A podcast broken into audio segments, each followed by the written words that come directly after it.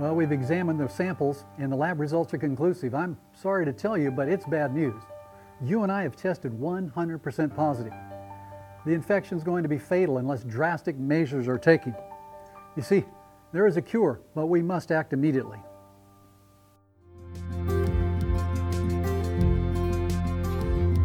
It's time to join your guide, Jim Ayer, for an exciting 12 episode journey into remodeling your life. You're going to discover that God's transforming power is real, and He's ready to provide that power to you. Now, here's your guide, Jim Ayer, to take you on the journey of a lifetime an amazing and dynamic experience with God.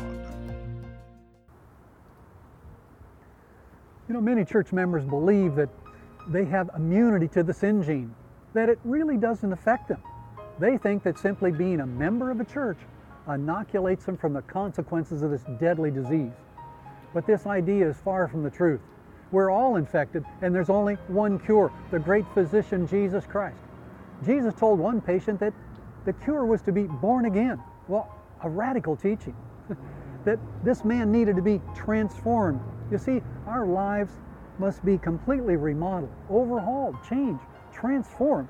The old life is no good. You see, we must allow the master craftsman entrance into our home to tear down and get rid of the old, rotten, destructive material and replace it with the new heavenly material, God's Word. But many people have a, a very different idea. They want to hang on to the old wood and rewrite the manual. They want a feel good religion. They want to shape and fit Jesus into their own desires and their own perceived needs. But the choice is yours to make. Are you guilty of attempting to shape Jesus into your own image? Allow me to provide an illustration. You're a homeowner and you decide the home needs a lot of improvements. Next, you decide to remodel it on your own. but you have little to no experience in the building trade. You do, however, have great pride in your ability to handle it. After all, how hard can it really be? You watch them do it all the time on television. Well, let's put some boards here, let's put some boards there, we'll do a little texture here and a little tape there, and sure, you can manage it. Oh, and the marble floors and the granite countertops, yeah, shouldn't be a problem. Shouldn't be too difficult at all to do. Well, it took longer than you thought now, and uh, but but you know the, the job looks really good. You've done it, and, and you're so happy with yourself. It's, it's a pretty good job if you do say so yourself. Some years later, you decide to sell your home, so you call a real estate agent and uh, you put it on the market. You don't say a word about your remodeling job and your expertise, but you allow them to go through the house, take it all in because you've got such pride. And the next day, the agent comes back with a price in the listing papers. Well, your expectations are great, but he shares the price, and hmm, man, it's not what you thought it was going to be. You thought it'd be a lot more. Why so low, you ask? And then the agent pauses and she says, Well, it's, it's very evident that the quality of the workmanship is tacky, and, and in many areas it's just really lacking. Do you know if the home was remodeled by an owner builder? Whoa. Oh, I've toured many homes over the years, and it's pretty easy to see which jobs were the non-professional jobs by simply looking at their work. If you want the remodeling job to turn out right, you need a craftsman who knows what they're doing. But that means admitting all your own inadequacies. Well, let's transition to the spiritual realm because the dynamics are really the same. In your own mind, you're great and you think everyone should see things the way you do. Well, as a matter of fact, that's how it was for James and John, the disciples of Jesus. In one town, they didn't put out the welcome mat for the disciples, so they wanted to call fire down from heaven and consume them. They must be punished for their disrespect to their Lord, they thought. Note, they were really thinking about their own feelings at that point. And in their mind, they just knew that Jesus felt the same way. Jesus had to break the news to them that they were way off base. See, his character was far removed from their idea of who he should be. I'd called myself a Christian for many years, and I dressed the part, I, I acted the part, I even preached the part. But I was not much different than James and John. You see, I had become a sterilized sinner. If I was good enough, I would no longer infect others. Well, anybody I came in contact with, at least that's what I thought. My attitude was that I loved Jesus and he was a wonderful Lord, but thing is, I had my own idea of what the word Lord meant. And it certainly didn't mean Lord of my life. No, I envisioned something a, a little more along the lines of, you know, a, a general friendship. uh, I put my money in the offering plate and he blessed me for doing it. Well, I got all the benefits of the relationship with no potential downside, like needing to turn over my life decisions to him and allow him to fully control me. Well, that would not have been the God I grew up to know and love. Can you blame me? Imagine giving God complete control of your life 100% to do exactly what he wants to do in your life. In my opinion, many of Christianity, the whole idea to surrender everything just seemed to me, and seems probably to many people, a little over the top.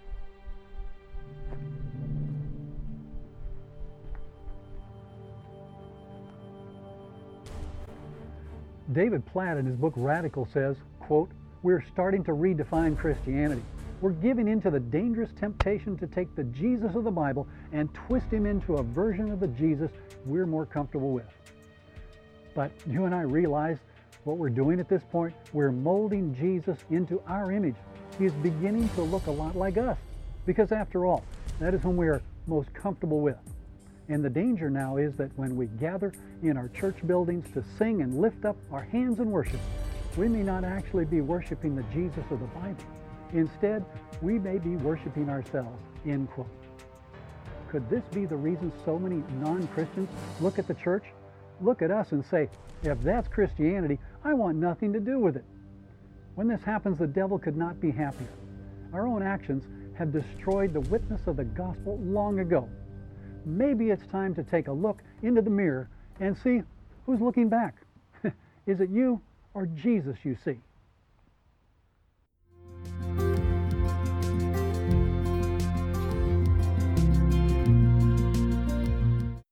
Now's your opportunity to purchase Jim Ayer's entire transformation package at one low price. You'll receive the book, the 12 week study guide, and the 12 episode DVD series. Each item will offer you, your family, and your church the tools to transform a dull, lifeless Christian experience into a vibrant and victorious life. This will truly be an investment for eternity. Call today 800 876 7313 or log on to transformationinfo.com Jim and Janine Ayer have created a 12 week study guide designed to lead you into a deeper and more meaningful walk with Christ. If you're a brand new Christian or have been going to church your entire life, this guide is for you. It's perfect for individual study or for an entire group. The greatest gift you can give to your church or your family is Transformation, the 12 week study guide. Order today by calling 800 876 7313 or log on to transformationinfo.com. In retrospect, I had to ask myself, what happened? What was the reason I didn't want to fully give God control of my life? Well, it was really quite simple, actually. I was not converted. Oh, I'd certainly had my moments, but over time, those moments became fewer and farther between. Does that sound strange to you?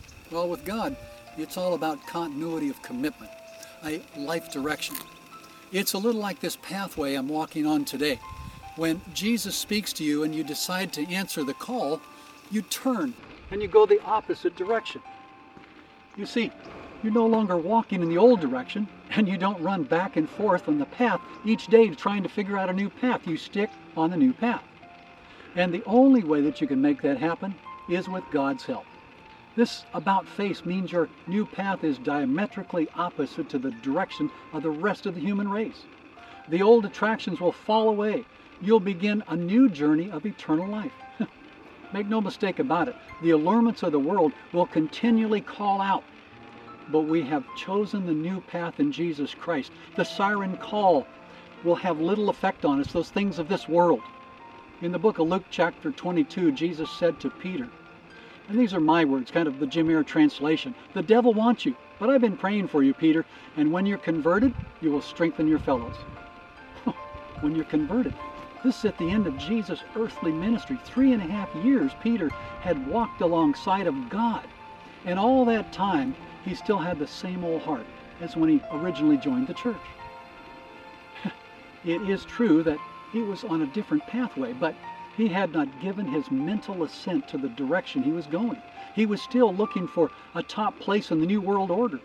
He didn't have his eyes focused on the right place. Does that make sense? At the end of time, he saw no better options in life. No way to, to measure those beliefs. It was the prudent thing to do, though, and it seemed right to him. He enjoyed being around the daily miracles and being part of the casting out of demons. Why, some days he felt like he was on top of the world. But in his heart, he'd not fully surrendered his own will to have his feet guided every single day, every single step of the way.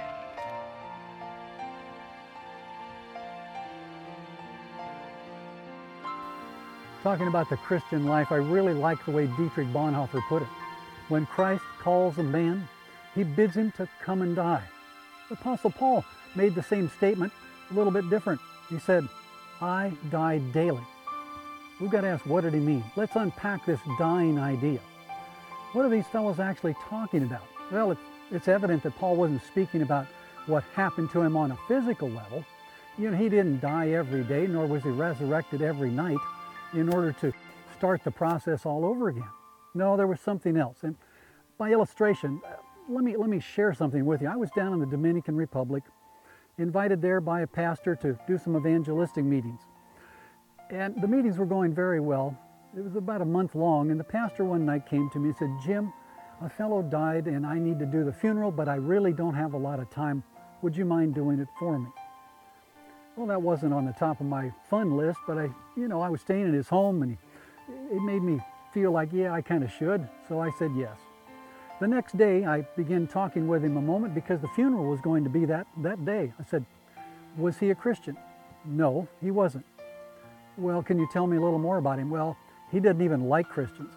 Now, now I realize why he wanted me to do the funeral. Well, I'm walking up the street toward the funeral parlor, or the home actually, and, and as I get there, there's a crowd everywhere. There's people everywhere. They're all waiting for me. And immediately when I get there, they usher me into the house and they take me right up against this wall, pose me right there, and there's the casket right in front of me. I mean, I didn't hardly have any room to, to move in there, and on top of it, it's an open casket. The little old man is looking right up at me. I'm thinking, still thinking, Lord, what am I going to do? What am I going to say to these people? Who, of a guy who hated Christians, who hated all this, he was a grumpy old man. And then the Lord impressed me just to talk about the second coming of Jesus Christ. And that's what I did. I preached a whole message on the soon coming of Jesus Christ. And I invited people there to come to my meetings. You know, people responded. People came to my meetings. And you know what that little old man had to say about all of this preaching about the second coming of Jesus? Not a thing. He was dead. You see, and that's the point. That's the point. God wants us to die for self. So we have no opinions of our own. We allow God to take all the opinions. See, both Bonhoeffer and Paul were saying that in order to follow Christ's pathway of growth, we must surrender our own plans, our own will every day. We must die to self. After all, does a dead person have any will of their own? But how do you and I reach this point? Well, in ancient times, if you wanted to become a particular teacher or, or something like that, you wanted to follow a rabbi and you wanted to follow him very closely. You wanted to follow him as closely as you could, mimic every move, listen to every word they had to say, and virtually imitate everything about them. You wanted to stay right in their shadow. There was a saying that grew out of this life experience. Basically, it was this May the dust of your rabbi fall upon you. You see, there could be no separation between you and your teacher to experience the dust of your rabbi falling upon you. How about you? Are you following Jesus so closely that the dust of Jesus' sandals is falling upon you?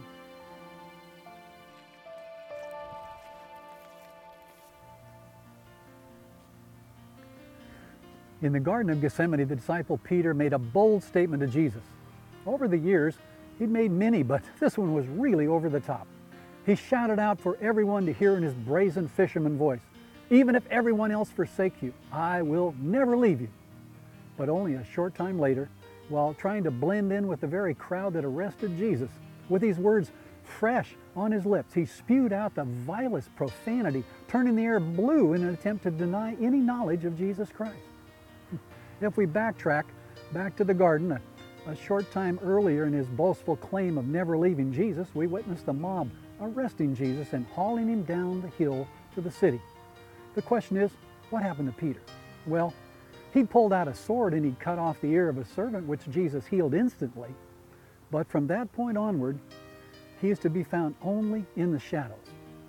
The next scene is specifically recorded in Matthew chapter 26, and speaking of Peter, it says, he followed Jesus from a distance. Now, this short sentence is full of meaning because I believe it holds the key to Peter's downfall in denial of Jesus. It says that he followed Jesus from a distance. Remember the saying I shared with you earlier? May the dust of your rabbi fall upon you. If you're going to be influenced by the Master, you must stay close enough to touch him at all times. You know, Peter purposely put distance between himself and the Master, and the result, he lost his way. But while those curses were still dripping from his lying lips, he was compelled to turn, and when he did, he saw Jesus standing in the judgment hall, looking right at him. But there was no condemnation for Peter in that look. There was only sadness and sorrow seen in the eyes of the Lord. That single look ripped at Peter's heart. Self had reigned supreme in that heart, but now it was torn apart, laid bare, so he could realize the human condition is evil above all things, desperately wicked. Blinded by a flood of tears, he stumbled back to the Garden of Gethsemane, where that image of Jesus burned into his mind forever. Oh, he wished he could die. and he did. He died to self that night so that Jesus could live. he experienced what Christians call the, the born again experience, the rebirth experience. Why? He had a rebirth of mind, no longer his mind, but the mind of Christ now reigned within him. From that day forward, he allowed Jesus to direct his life 100%. How do you know if you've had a rebirth experience? when you're willing to follow your Lord with no distance between you. Then you're his disciple, and your actions will demonstrate the fact. I think about Hudson Taylor, an amazing young man who followed Christ to the other side of the world.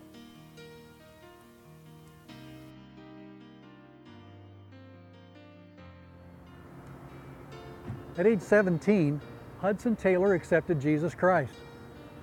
Soon afterwards, he felt called to be a missionary in China. But that meant leaving his beloved England. In 1853, at age 21, he did that very thing. He stood on the docks there and talked to his mother a moment. They went up on the ship, and they knew that this would be their final goodbye.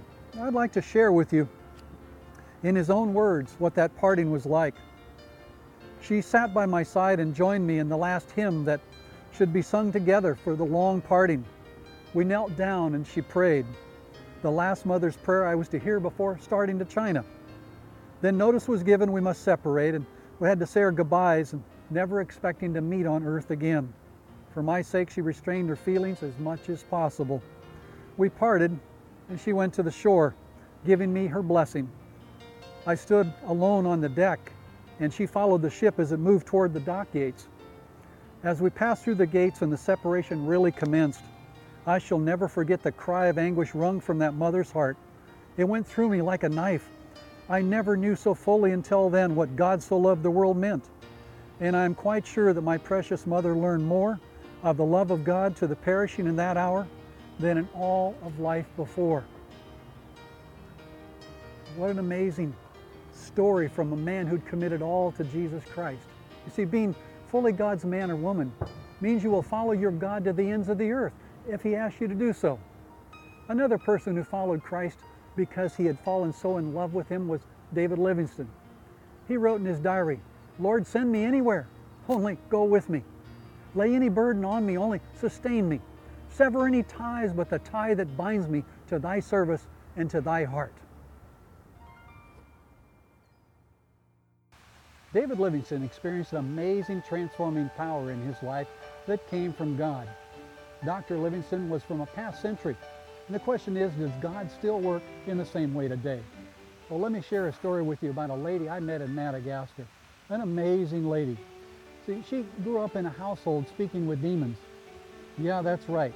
As a little girl, she grew up speaking to demons in this particular household.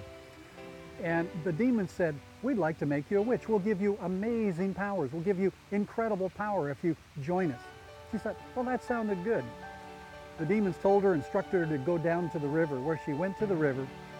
And then they told her to go underwater, where she stayed with the demons for one and a half days. I stopped the filming. I said, What did you say? One and a half days? She said, Yes. She said, While I was underwater, the demons gave me power over lightning. I could control lightning. I could be shot with a gun. It wouldn't hurt me. She said, One day the armies came to take over our village. I created a potion, kept the entire armies away from our village. Friends, if you think you can deal with the devil on your own, you are greatly mistaken. The devil has incredible powers. You see, he was the fourth most powerful being in all the universe next to the Godhead. Amazing powers. But let me tell you, I've read my Bible from cover to cover, and God never loses. God always wins. Well, this lady one day made the demons very mad, and she was sick, and she went doctor to doctor to doctor. No healing, no healing. In bed, there was a knock at the door one day. These young ladies came to the door and said, We understand that you're, you're sick. We represent a God in heaven who can heal you. Well, she thought, the demons haven't done anything for me lately. Go ahead. And they prayed for her, and she was instantly healed. And then they said, if you listen to this program, which was a program about Jesus Christ, she said, it will change your life. And it certainly did. She fell in love with Jesus Christ. And she said, I was baptized. And then I asked her a question because I've seen this happen in many places of the world. I said, did the demons or the devil try and drown you while you were in the water? She said, no. She said, because people prayed and fasted for me seven days. But the moment I came up out of the water, she said, the moment I came up, I had my house right next to the river. It burned to the ground. The devil burned it to the ground. I went kicking through the ashes when everything cooled down. And there, she said, I found my Bible completely untouched and unhurt by the flames. And because of that, she said, many people believe. And then she stopped me and she said, can you help me? I said, help you do what? Oh, she says, help me build a church. I said, why? Well, she says, I have 100 people now that I've shared Jesus with and they've accepted Jesus Christ. My friends, the power of God is transforming. The power of God is amazing, and that power is waiting for you too. I'm often asked why we don't see these things happening here in the United States, these amazing miracles. Well, I think I've got an answer for you. Remember, Peter and John walked up to the temple, and there was a beggar. The beggar got all excited because the fellow stopped. But then John pulls out a pocket and he says, You know, I don't have any silver. And matter of fact, I don't have any gold. But what I have, I give to you. And he reached down and he took the beggar by the hand and he lifted him up. He was instantly healed. Now, the question is here in the United States, what do we have? Well, we've got all the silver and we have all the gold. What don't we have? We don't have the Holy Spirit. What did Peter have? Peter had the Holy Spirit.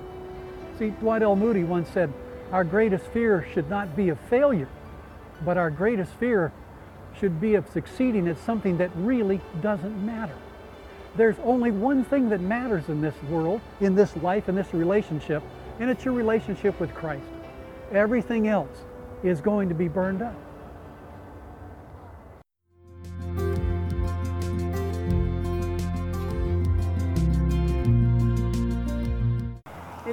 Perhaps one of the greatest books ever written on the biblical teachings of Christ. Jesus used parables to open the vistas of heaven to the people and to expand their thinking.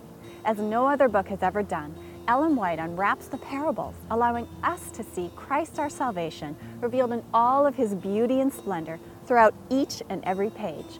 Order your copy today by calling 800 876 7313 or logging on to transformationinfo.com. There is a cost associated with commitment. David Livingstone understood that. Livingstone spent most of his life faithfully serving God in Africa. Is God calling you to Africa? Well, probably not. But He is calling you to place your complete trust in Him before all else, Jesus Christ. Livingston once said, I will place no value in anything I have or may possess except in relation to the kingdom of Christ. Jesus taught radical commitment to Him. He did not preach a prosperity gospel. He was not looking to raise up seeker-friendly megachurches. He was looking for people who fell in love with him and realized that nothing else mattered.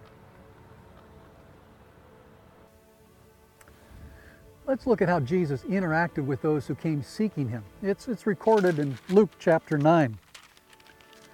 And it happened as they were going their way, one said to him, Lord, I'll follow you wherever you go. Jesus said to him, Foxes have holes and birds have nests, but the Son of Man doesn't even have anywhere to lay his head. But you go and proclaim the kingdom of God. And another also said, Lord, you know, I'll follow you, but first allow me to take leave for those in my house. Jesus said, No, no, no. First, when a man puts his hand to the plow, he doesn't look back. You need to follow the kingdom of God. Then a rich man came running to him, saying, Lord, I want to follow you. I want to do everything I can to follow you. when Jesus heard the story, that he said, Look, you lack one thing. Sell all that you have and distribute it to the poor, and you shall have treasure in heaven. And come, follow me. And when he heard this, he went away very sorrowful because he was extremely rich. Extremely rich.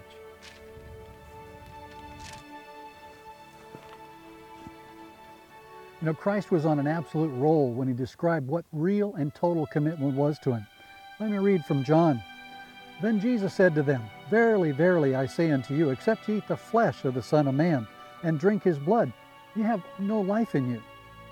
Whosoever eats my flesh and drinks my blood has eternal life, and I will raise him up at the last day.